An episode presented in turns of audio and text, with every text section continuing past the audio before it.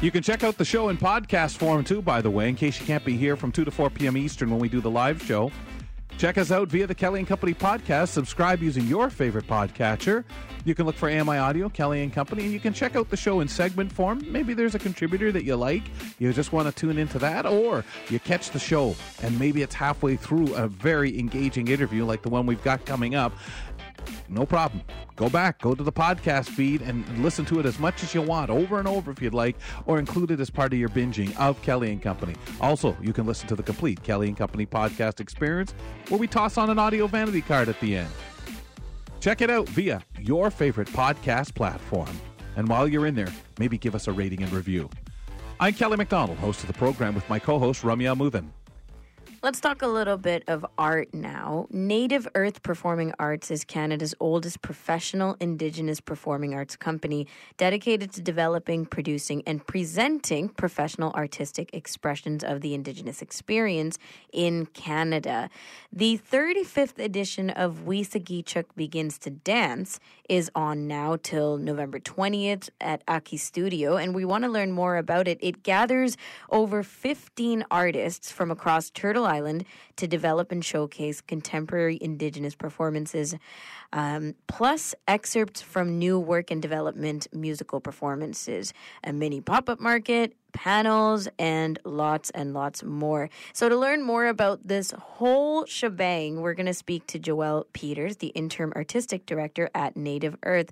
Joelle, thank you for spending some time and joining us on Kelly & Company. Absolutely. Thank you for having me. Let's talk about Native Earth Performing Arts and why this work resonates with you. Oh my gosh, I cannot thank Native Earth enough for the things that it's done in my own life, like both personally and professionally. I started working at the company about 6 years ago now, and I started in box office, just kind of in between gigs. I'm also an actor and a playwright, so it was really great to stay within the work that is Indigenous arts. It kept me engaging with other artists and making these connections. And Native Earth has done that for so many other people as well. I can't thank them enough. They're really, we are really trying our best to support as many Indigenous folks as we can. And there's a lot of really exciting work that we're presenting this year at the festival, and I'm so thrilled. Nice. I mean, it sounds really beautiful what you're describing in the work. Can you tell us about the 35th edition of Weesageechak Begins to Dance and where people can go to experience the performance? Absolutely. So about, I want to say about a decade ago, our home became Aki Studio in Regent Park. So we are within the Daniel Spectrum building, and there's a lot of other things going on as well, but we have our own intimate studio where we host the festival every year. We're pretty accessible via transit, via parking around the area, and people can check us out online this year as well. We're doing a bit of a hybrid model, and it's exciting because that allows us to engage with people who aren't able to be with us in person. Yeah. No, that's definitely true. And the hybrid model is becoming more and more, I don't want to necessarily assume the norm, but it's becoming more widely appreciated for lots of reasons. What can attendees expect, people who come out? There's a lot to let me think here. Let's see. There's it's a lot to wrap your head around. There's of course excerpts from new work, as you mentioned before, yep. And they also take a bit of different turns. Like some of them are a bit more dramatic. Some of them are a bit more in the comedy realm. Some of them, there's burlesque. There's visual art. There's solo shows, there's ensemble work, dance. I mean, you name it. We've got a bit of everything. And because there is that variety and there's so much that people can lean into when it comes to arts, do you feel that there is a theme? Like that there's an overall kind of something that you can find in everything? I would say, I mean, this might be bold, but I feel it's true. Indigenous brilliancy. Wow. That's really it. Everyone is creating incredible work. And yeah, they're brilliant. Well, and even I'm imagining so many choices, so many different things, artists. How do you sit there when it comes time to making your program up and having to say, okay, we have X number of artists. We got to cut it off here when you know there's so many out there, so many people wanting to bring things to the table. Does that become an issue? Or with the way you've got it set up, can you really include a reasonable number that makes you feel happy and that you're giving people that stage to be on? I would say that was a big struggle for this year, because you also have to think about, okay, the costs of accommodations in the city have gone up. So we've got to house how many artists from out of town. We've also got to cover their travel to get here. So we're thinking about, okay, how do we balance hiring local artists who, you know, we should be bringing in first, and then also the exciting work that's outside of the city. And there's also a really big surge right now with people across the country hiring Indigenous artists, which is great. But then again, you're battling so many different schedules. So it is challenging.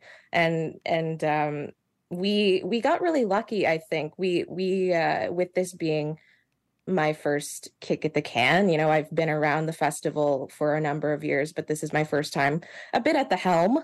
I'm glad that we came to a number of folks that feels reasonable, but also not too big, not too small. It feels right. It's really interesting because I worked on a documentary in Nunavut, and it's amazing how when you find places, and one of the things people who residents who are there say, we have a lot of artists up here. We have a lot of artists here, and from different walks of life, including Indigenous, of course. And it really makes you say, wow, up here surviving, trying to put their work out there. And we know it's people working really hard to distribute their work throughout Canada.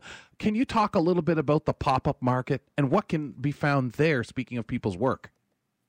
Oh, yeah. Oh, my gosh. We have 5 local artists. I think we've got some beadwork, like earrings, necklaces.